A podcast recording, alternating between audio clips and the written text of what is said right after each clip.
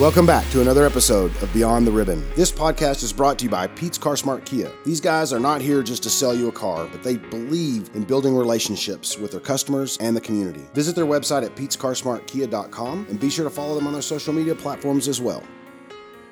Hey everyone, welcome to this week's episode of Beyond the Ribbon. My name is Ryan Parnell, and as always, I'm joined by my co host and oncology nurse, Pam McMillan. Ryan, we're back for another episode. Are you ready? I am, Pam. I am. I, I have a little bit of history here with today's topic. Did you know that? Yeah, you know, um, some of the things that we do at the foundation, a lot of people don't know about, and prevention is one of them, right? Absolutely. Yeah. Educating about screening and preventative measures, right? That's right. You know, they what is it, the the old saying? Uh, um, uh, an ounce of prevention is worth a pound of cure, or, or something like that. You yeah. you know, it's really, really, really important to screen. It is. And but sometimes it's so confusing because there's a lot of guidelines out there about different screenings. And so what better way to come to some of the experts to learn more about lung cancer and lung cancer screening? That's exactly right. Especially if you start googling uh, recommendations. There's no we don't recommend anybody Googling, right? That's right. That's right. You should just listen to our podcast and find out all the information there. Right. Absolutely. So you're, you're correct. We have today uh, two guests um, that both do um, extraordinary work uh, at an organization called the American Lung Cancer Screening Initiative. And if that doesn't scream expert in lung cancer screening, I don't know what does, right, Pam? I know. That's right. So we're going to really talk about uh, the key pieces about screening. We're going to talk about uh, a variety of issues, but let me introduce our two guests. Uh, we have a pro, one of the, we have a program director, Priyanka Senthil, and also uh, the lead outreach coordinator is joining us today, Spencer McCleary. Spencer and Priyanka, how are you guys? We're doing well. Thank you so much, Ryan and Pam, for having us. We're so excited to talk to you about lung cancer and lung cancer screening. Absolutely. Really great. And just really excited to be here. So thank you guys both. Well, you're very welcome. We, um, as Pam said, we like to, not that we want to put pressure on our guests, but we like to bring in people that really um, work in the field of what we're talking about and understand and know. And we, I mean, obviously, uh, you two guys are, are super involved there with the American Lung Cancer Screening Initiative. Let's talk about what you do for the uh, the initiative, and then we'll jump into talking about screenings. Sure, definitely.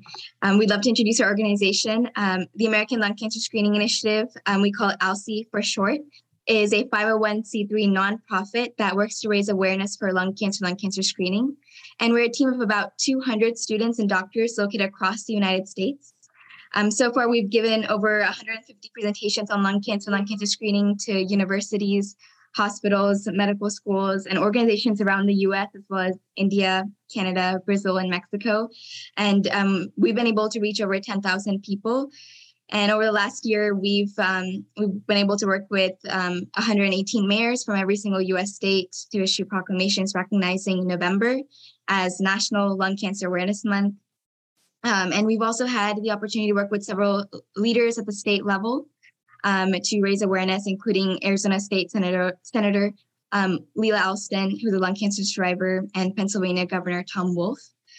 Uh, and we've also been able to start um, ALSCE chapters at different universities across the US um, and engage students in um, lung cancer education and advocacy efforts so it's been really wonderful to see young young students and individuals excited about learning about lung cancer um, and raising awareness among their uh, their communities.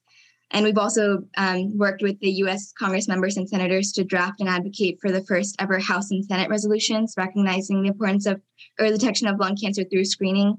Um, and one of um, a, very memorable moment was that in December 2020, um, the Senate resolution was passed with unanimous consent, which marked the first time the US Senate has ever recognized the importance of screening. So um, that's just to say, kind of all the efforts um, and projects that we're working on within the American Lung Cancer Screening Initiative are focused on um, educating people about lung cancer screening since um, we found that not a lot of people um, know as much about lung cancer as they might do about other cancers, and especially the the details about you know who should be getting screened for lung cancer, um, when they should get screened, why, and so we we hope to educate people on on these topics.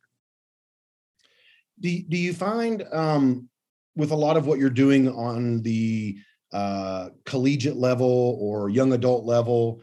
Um, you know, obviously, we're going to talk about um, the screenings and the age recommendations. Of course, um, they're they're not in that screening recommendation age range. But do you find that there's um, like a lot of cessation that goes on, or uh, ways to quit and how to quit and stay quit? Absolutely. Um, we've loved being able to present to um, like middle schools and high schools because um, at the end of our presentation, we oftentimes open up for a Q&A session and we always get so many questions from from students just uh, you know, I mean, even though they don't meet the lung cancer screening um, guidelines, which we'll talk about, um, that's the guidelines are focused more for individuals age 50 to 80. So the younger individuals don't fit into that category, but um, they're still very interested in learning about lung cancer. And oftentimes they'll ask about, you know, vaping, which is um, unfortunately increasing in, in younger individuals. And so that's often a question they have, you know, how does vaping and lung cancer relate, um, as well as like e-cigarette use um, and, and things like that.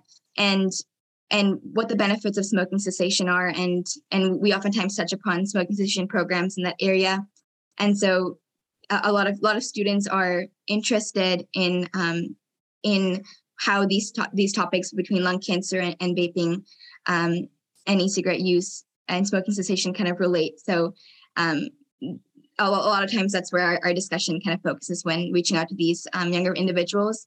And and the reason we do um, we we want to educate students is because even though they might not be eligible for screening themselves, they might have family members or friends um, who might um, have a high risk for smoking um, and therefore lung cancer, or they might have uh, environmental exposure to like radon or asbestos that might increase the risk for lung cancer. And so by educating them about the risk factors and symptoms of lung cancer, um, if they have or know of anyone who meets lung cancer screening guidelines, then maybe they can start that conversation with them and and educate those around them. So that's kind of why we um, we want to involve students, and then also just um, re- removing the stigma that currently exists around lung cancer with smoking um, and lung cancer. I think we're able to educate students at a young age about how not only um, that the lung cancer can affect everyone, not just individuals who smoke, but by really anyone who has lungs. So so everyone.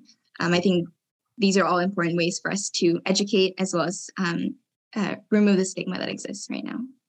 So let's start with educating our listeners and what are screening recommendations for lung cancer? So the current lung cancer screening recommendations are um, that any individuals who are between the ages of 50 and 80 years, who have a 20 pack year smoking history or more, and those who are current or former smokers who quit within the past 15 years get annual low dose CT scans. Yeah, you so, know, Pam, I mentioned I have some history with this, uh, not necessarily with this program, but in a former life, working at one of the cancer treatment centers here in town, uh, was when the, the first guidelines came out. Um, and if I'm not mistaken, that's been a while ago, but if I'm not mistaken, originally it was 55 was the beginning year and wasn't it a 30 year pack history, I believe. And so I was encouraged when we started doing some research on this that um, they've lowered the age a little bit and lowered the pack year history because it, that seemed like a 30 pack. And we'll talk, let's talk about a pack year history in just a second, but it seemed like that 30 pack year history really, I mean, that's a lot. Uh, 20 is a lot, but um, 30 made was, was seemed unreasonable. But let's let's explain if you guys can maybe um, uh, spencer let us tell us what a pack year history is for our listeners. Yeah absolutely. So pack year history is sort of a way of quantifying uh, somebody's smoking history. And so to calculate that you would um, multiply the number of packs smoked per day times the number of years smoked. So let's say if you were just have smoked one pack a day for 20 years uh, you'd have a 20 pack year smoking history. So and there's how many cigarettes are in one pack. Is there 20, I believe? Is that right? Yes, about about 20 cigarettes in one pack. Okay. So you've said 20, one pack a day for 20 years. That's your pack year history. so that explains that for you guys that are are like I've never heard about a pack year history. I don't know what that even means. So we want to make sure we clear that up. So 50 to 80 uh, with a 20 pack year history, and they currently smoke or they've quit within the past 15 years. And now you were saying that um, you know talking about lungs and and that it it's not only smokers. However, lung cancer is predominantly caused from from smoking, correct? Correct. Um, smoking is the number one cause of lung cancer. Um, so, in individuals who have a heavy pack year smoking history are at high risk for lung cancer. That's why the current um, United States Preventive Services Task Force guidelines focus on individuals with a heavy pack year smoking history. But um, as as recent research is showing, there are other risk factors for lung cancer, um, such as exposure to radon and exposure to asbestos, a family history of lung cancer, um, COPD, and a variety of other causes that can increase one's risk for lung cancer. And I think the reason why um, these other risk factors are not included in the current um, USPSTF screening guidelines are because they're harder to quantify. It's easy to qu- quantify a pack year smoking history um, versus trying to quantify someone's exposure to radon or asbestos. That's going to be more difficult. So um, that's probably the reasons why they're not included um, in the USPSTF screening guidelines. Sure. So for those that meet the criteria that you have just set, what do they need to do? Yeah, that's a great question. So, for individuals who are interested in getting screened for lung cancer um, and meet the lung cancer screening guidelines, the first step would be to talk to the primary care physician about um, about lung cancer screening. Uh, there's a a conversation um, that often needs to happen between um, a primary care physician and, and, the patient about the risks and benefits of lung cancer screening, and that's it's very important to have, I think. So, I'm talking with um, their PCPs about the risk benefit of of screening um, will be the first step. And then from there, um, if their primary care physician thinks it's a good idea, then um, they can work. There oftentimes there are patient navigators or um, assistants who, are, who help them actually actually schedule a lung cancer um, screening exam. And so that would be the next step is um, scheduling an exam and then going to take it. And in terms of like where can individuals uh, schedule a lung cancer screening exam, if they go to the American College of Radiology website and type in their location, they can find accredited lung cancer screening centers near them. And um, oftentimes there, there are several in, in each state. And so um, they can either like talk to their patient navigator if they have one or or try to find an accredited lung cancer screening center through this website. Um, and, and so that's how they would schedule it. And then they would go in to take the exam. And it's actually very, very simple and, and quick. It's only about five minutes. The actual exam only takes about five minutes. Um, but with, with other other wait times paperwork it, it might be a little bit longer but the the actual um, you know being uh, sitting lying inside the ct scanner is only about five minutes. And then once they take this the exam it will probably be a couple of days or, or, weeks before they get their results. The results will probably be sent to their primary care physician who will um, look over the results and then probably schedule a, a, an in-person visit or a phone call to share the results. And um, and at that point, there are oftentimes um, a couple of different outcomes. The scans might be benign um, and or, or look normal. And if that's the case, then oftentimes it's just follow-up imaging if if the primary care physician thinks that that would be beneficial. Um, and if it's suspicious or abnormal, um, if they haven't, if they see anything that's maybe um, questionable, like on the on the scan, then they might have to do follow-up imaging, which might be like a biopsy or further further testing to to confirm. Are these tests are they are they covered on insurance or Medicare? Yeah, that's a great question. So, um, for, for, individuals who meet um, the Medicare guidelines, which are individuals aged 55 to, to 77 um, and who have the, the pack year smoking history that we just talked about, um, lung cancer screening should be should be covered for them. Um, however, there are some some exceptions in, in terms of um, coverage for individuals on Medicaid recently there is a map on the American Lung Association's website that shows which states have um, have uh, in-state coverage for um, for individuals on Medicaid. And right now, the only state that does not um, have uh, Medicaid coverage is Tennessee. And for Hawaii, this information is currently um, not known. And other states um, do cover lung cancer screening, um, but they might some states are following the 2013 USPSTF guidelines, and some states are following the 2021 USPSTF guidelines. So, um, if any, if individuals are um, or, or in, in these other states and want to know, um, you know, what is covered, they can they should just talk to their um, uh, insurance company to see what is covered. And for and for those with private insurance, most of most private insur- insurers do cover lung cancer screening, but as always, there there, there might be some exceptions. So talking with um, with uh, their insurance company would be the best way to to know. Yeah, I would encourage anyone listening if you no matter what insurance coverage you have, Medicaid, Medicare, or private insurance, if it's covered, you don't have a reason to not go get one of these done. If you fall into that, you know, 50 to 80 with a 20 year pack history of smoking, there is no reason. Uh, I'm, I, and you may say, well, but Ryan, but, but, but no, right, Pam?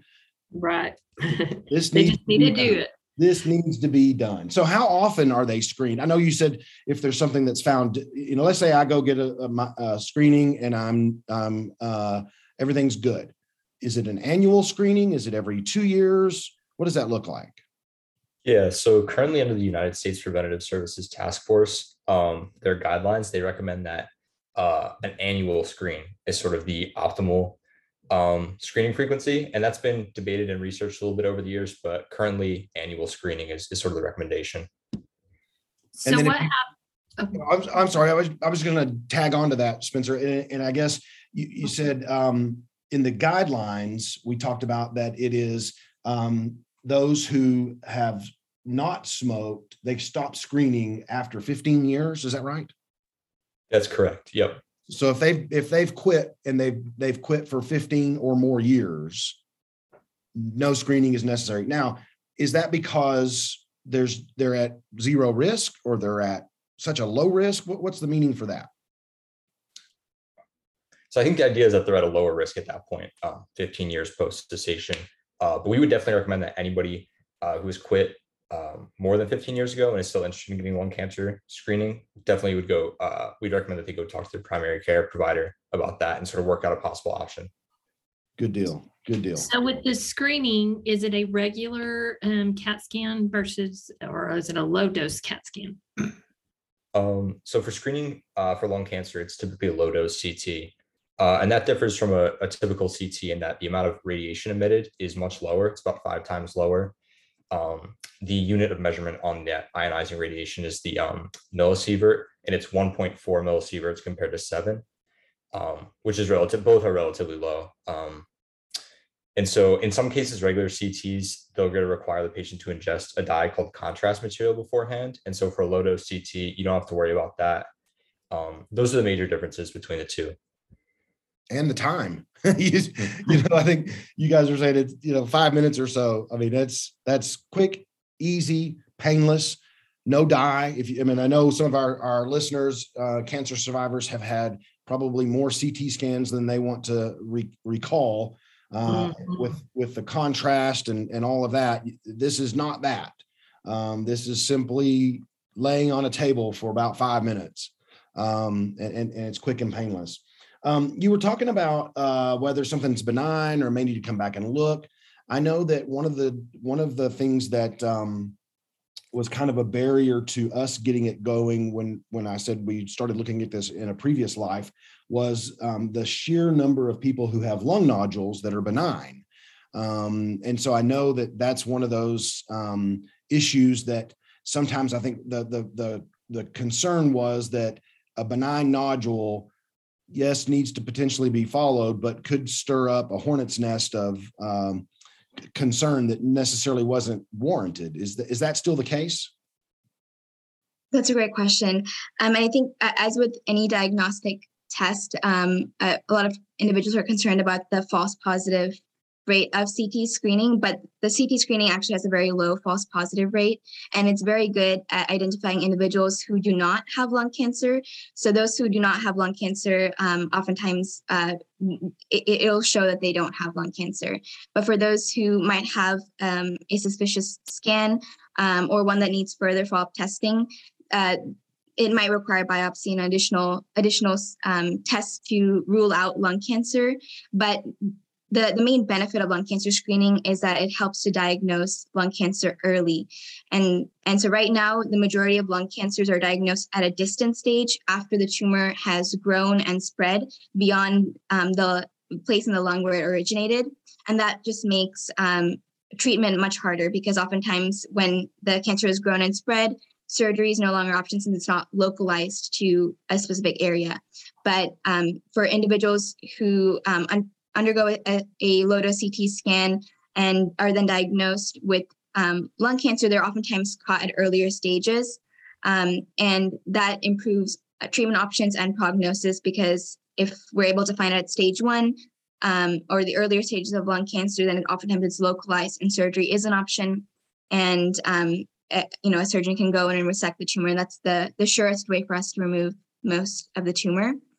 Um, and so that, that's the main, major benefit um, of lung cancer screening. And there are lots of national studies, um, such as the NLST, um, the National Lung Screening Trial, as well as the a Nelson trial, both um, that have shown that um, low dose CT scans increase the number of lung cancers that are diagnosed at earlier stages and can reduce mortality of lung cancer by up to 33%. So that is why we believe that since CT screening has a such a low pos, um, low false positive rate that it, it's beneficial for individuals who meet the lung cancer screening guidelines. I know there's a question earlier about um, do individuals uh, outside of that um, who have quit smoking for more than 15 years not get lung cancer screening? And as as Spencer touched upon, I think the main reasons are because at that point the the risks may not outweigh the benefits as much as um, for individuals who um, do are are within those lung cancer screening guidelines. So let's talk about lung cancer. Um, vaping, cigarettes versus cigars. Is there a difference? Um, so I can definitely speak to the cigars uh, component of it. I think right now there's sort of this uh, notion generally that cigars may be a more sophisticated and healthy alternative, healthier alternative to cigarettes. Uh, mm. it's important to recognize that that's really not the case. Um, uh, you know, cigars contain many of the same addictive and toxic chemicals that cigarettes do, uh, which does put users at an increased risk of developing lung cancer. Uh, while cigars are more likely to cause oral cancer and cigarettes are more likely to cause lung cancer, uh, well, this is partially due to sort of the nature of the way that each of these uh, items are both smoked and what they contain. Um, you know, they're both both pretty detrimental to, to health. Uh, in addition to lung and oral cancer, cigars can cause heart disease, gum disease, tooth loss, uh, and several other uh, lung non-lung cancer diseases of the uh, sorry non-cancer diseases of the lung. Uh, and so while they have sort of gained this reputation as being this like sophisticated kind of healthy alternative to cigarettes, uh, it's definitely important to note that this isn't necessarily accurate. And anytime uh, you know cigarette smoking, vaping uh, of a cigar, anything like that, definitely really important to be aware of and consider the long-term health detriments. Well, and I would also throw out there too, Pam. You know, we talk about um, at our foundation uh, tobacco-free Amarillo, and um, we did a podcast. Gosh, early on last year um, with Shanna talking about smoking cessation and talking about the risks. Um, and and vaping has really, really taken off. Um, you know, we have you know, I, I know I've heard, Pam, I'm sure you have too, that uh, I'm using vaping to quit smoking. And, you know, it's, it's like my, my granddad, I tell him all the time, well, my granddad um, quit smoking by using chewing tobacco. It's the same thing. it's just another way of doing it. But let's talk about, about vaping if you guys can. Um, I know that, that, um, uh, it's still in its early stages, you know, even though it's been around for a while, but it's still in its early stages of, of scientific learning um, the detriment and the problems that it causes. But can you guys speak to um, vaping? Absolutely. As you mentioned, Ryan, um, vaping and e-cigarettes are relatively new phenomena and have become more prevalent in the last decade, especially among younger individuals. And since they are relatively new, the long term effects of vaping and e cigarettes are still being studied. Um, but it is clear that for individuals who have never smoked before, um, they can increase their risk of lung cancer. And the reason for this is because um, e-cigarette devices and vaping fluids contain nicotine derivatives and heavy metals, among other chemicals. Um, and various studies have demonstrated in vitro transforming and cytotoxic activity of these um, derivatives. And, and while vaping might cause fewer health risks than smoking, it is definitely not a risk-free activity, as um, which is a common misconception. Vaping can increase heart rate, um, decrease air volume in the lungs, and increase airway resistance. Um, and because both um, e-cigarette device use and vaping is increasing um, significantly among younger ad- adults and non-smokers, it's definitely a, a very significant. Um, it's an area of significant concern for the future. What about secondhand smoking? Yeah, secondhand smoke exposure uh, can be a, both a cause and risk factor for for many health problems, of which lung cancer is just one.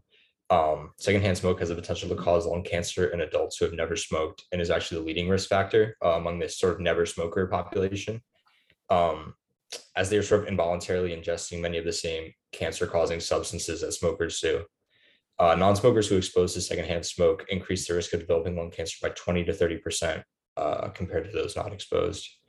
Uh, just like with regular smoking, the risk of developing lung cancer increases uh, as exposure time and intensity increases uh, for secondhand smoke, uh, which is awful because in many cases this isn't something the person has control over. Uh, but unfortunately, the dangers of secondhand smoke uh, are very real nonetheless.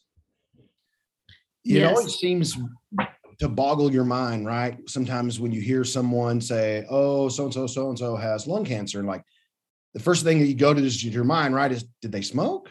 Or I didn't know they smoked. Well, no, they didn't smoke. You know, I mean, and, and of course, in today's day, as you said, radon exposure or um, exposure to asbestos and things like that. Um, so it's not just a smoker's disease. Is there any other causes uh, potentially for the non-smoker that might develop lung cancer?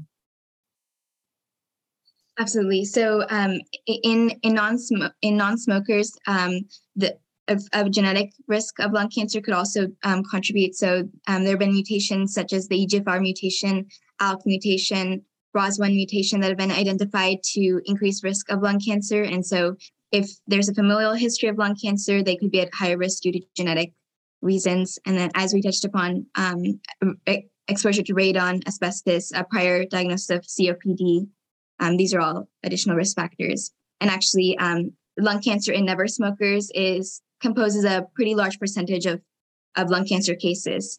Um, actually, about 10 to 20% of individuals diagnosed with lung cancer are never smokers. So, a lot of individuals are surprised to hear the statistic because there's been such a strong um, uh, association between lung cancer and smoking that it um, a lot of individuals um, are surprised to hear that uh, upwards of one fifth of individuals diagnosed with lung cancer are, are, those who have never smoked and and never smokers um, uh, we define individuals um, as never smokers if they've smoked um, less than 100 cigarettes in their lifetime.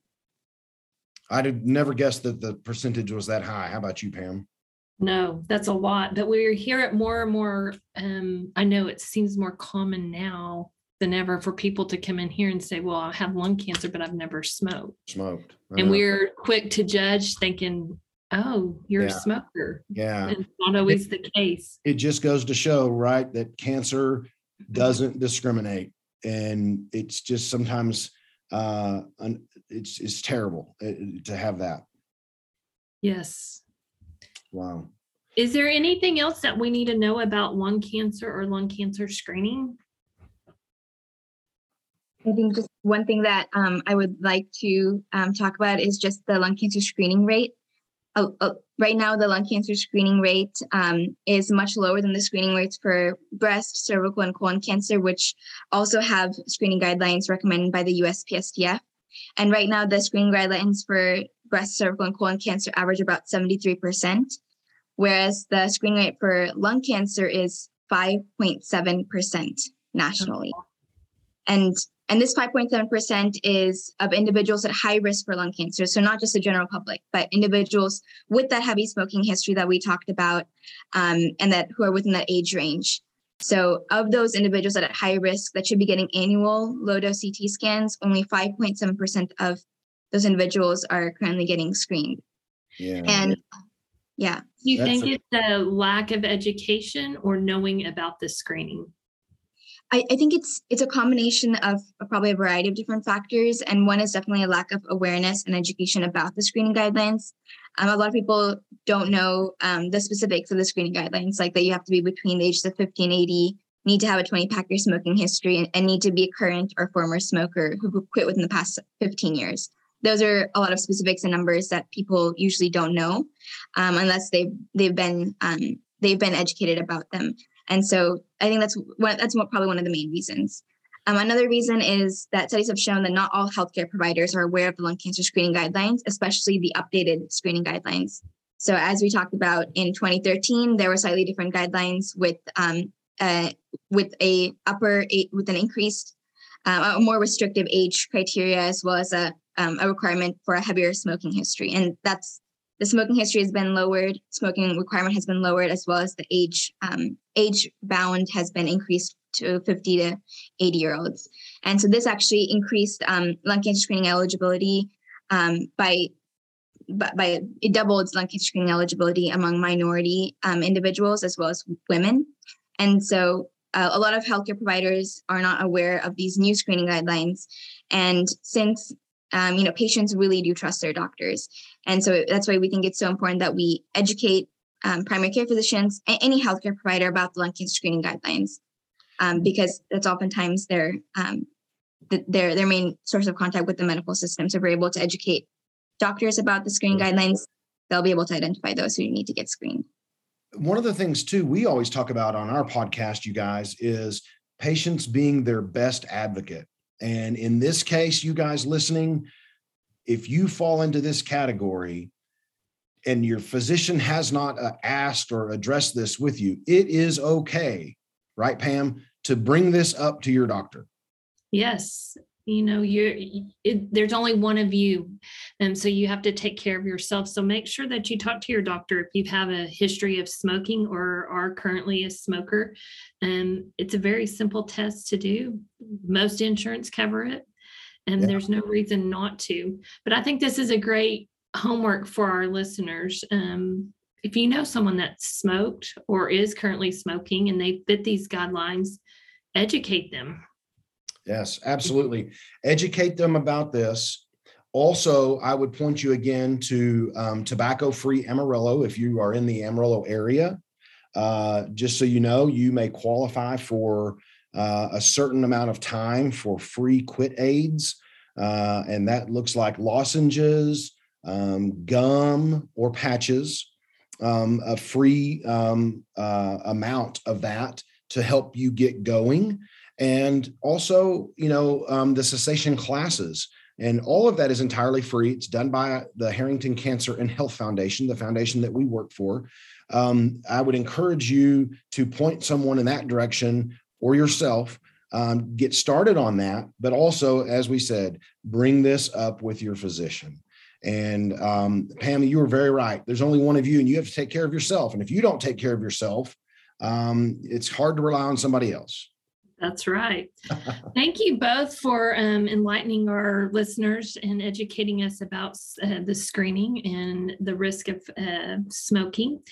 This leads us to our last uh, segment. It is Pete's Powerful Moment. We are sponsored by Pete's Car Smart Kia. Do y'all have a powerful moment that you could share with us? Definitely, I, I can start us off. Um, I know Spencer Spencer has um, uh, has a moment of his own, but ALCSI recently started a podcast series where we talk with lung cancer survivors and advocates, as well as caregivers and thoracic surgeons and oncologists who want to share their stories and experiences around lung cancer. And when we started, we weren't really sure what the response would be like, but we received an overwhelming response from individuals, both patients and doctors, who want to share their journey and knowledge with others. And seeing so many people um, sh- willing to share stories that are very personal with the public, um, talking about things like their diagnosis, surgeries, and roadblocks, um, as well as successes um, throughout the throughout their treatment, has been very inspiring and moving. And it's just shown us that there exists a large community of supporters and advocates for individuals affected by lung cancer and we believe that there is a lot of hope and opportunities to raise awareness about lung cancer, lung cancer screening, and improve survival for patients diagnosed um, with lung cancer. So it's just been very inspirational to hear everyone's stories. What podcast is that? Um, it's just the ALC podcast, and um, you can find us on our on Spotify, Google, and Apple Podcasts, as well as um, on our website. If you go to www.alc.org, that's alcsi.org, um, you can uh, find our podcast page and, and recordings there as well. That's so awesome. Spencer, do you have one to share with us? Absolutely. Well, I think like Priyanka said, uh, I feel like we have a moment almost every every episode of the podcast. Uh, just so many inspiring people with sort of against the odds, just just you know keeping strong and, and so much faith, which is which is really just kind of amazing to listen to. But I did have a personal moment of my own. Um, this past spring, we've been doing a lot of canvassing events on the Boston area. I would just sort of go out in the community, have conversations with people about kind of gauge, you know, how much people know about lung cancer screening and lung cancer. Uh, and then for those who don't, you know, kind of direct them toward the resources that they or their loved ones may need. Um, I remember we caught a, a, young a young guy right outside of Starbucks. He was coming off of a shift and you know was on his way home. Definitely wanted to be home soon. Uh, but he was willing to know. I said, you know, you have to talk about lung cancer screening, and he was nice. He stopped. He said, for sure, you know, tell me what's going on. And so we had a conversation about sort of, um, you know, how deadly lung cancer is and how screening can really you know improve survival outlooks and all that and he sort of he looked at those the USPSTF guidelines because we had those on our some of our materials that we were handing out and his face kind of lit up um, and he said you know my dad's been smoking since he was 14 years old. Uh, he lived with his dad in Boston. He said um, you know I'm going to go take him to get screened this weekend or tonight you know as soon as possible. And I think the, the canvassing events are definitely pretty difficult because uh, you go out and you know not everybody's willing to to have that conversation. You know people are busy on their own which is totally makes sense but uh, interactions like that like definitely just make it so worth it uh, and i feel like um, you know just really reflective of everything we're working toward. Yeah i pam i one of the things that struck me as we were talking about this is um, priyanka said about how much more people get screened for colon cancer and prostate cancer and breast cancer. And i think especially with breast um, the physicians and and the, the folks have done a great job of just making you know in october is like everything's pink. And it, mm-hmm. it, you can't turn on the tv or go somewhere without seeing something about breast cancer awareness. And man wouldn't it be nice if there was something like in november was the exact same way all you saw was lung cancer awareness. Yes it would make a huge difference. It would. And it would. and lives could be saved because of early screening. Early screening, early detection. There's countless, countless studies that show the benefit, obviously, of early detection. And um, just as as you guys said, uh, super important. So, uh, with that being said, right, we've got we've already dished out our homework. Is check out their website. It is uh, www.alcsi.org, alcsi.org. Uh, there's all that information on there. Um, you know, if you fall into this category, your homework is to get a lung cancer screening done. Uh, if you know someone that falls into this category, maybe it's a parent, maybe it's a spouse, an uncle, whatever it may be, and they fall into the categories, make sure you educate them. That's that is your homework because um, you know, we want lung cancer screening to be as important and big and prevalent as prostate screenings, colon screenings, and breast screenings. Most definitely. Yes. Thank you guys for joining us uh, on the podcast and educating our listeners. I know I learned a lot. Um, we really appreciate you guys taking time out of your schedule to join us today um, to share with our listeners. Thank you so much, Ryan and Pam, for having us. It was an awesome, awesome opportunity to just talk about lung cancer and be able to reach your audience. So we're we're just so grateful. It was a pleasure talking with you. Absolutely. Thank you guys so much. It's been just awesome being here. And we think your podcast is just phenomenal. So thank you guys for letting us be a part of it. Well, thank you. It's it's fun. We have a good time with it. We we love visiting with with folks that come on and, and can share uh, stuff that basically I, you know in cases like this is probably not as uh, educated about. I know our listeners i hope i learned a lot. I hope our listeners learned a lot. And uh, that, that's the most important thing is is to get that word out there. So thank you guys for joining us. And uh, thank you guys for listening and following along today. And make sure you join us next week for another great episode of beyond the ribbon Thank you for joining us for this episode of Beyond the Ribbon. Make sure to subscribe to our weekly podcast and follow us on social media for news and updates. If you'd like more information about the 24 Hours in the Canyon Cancer Survivorship Center, please visit our website, 24survivorship.org. Thanks again, and we'll be back next week.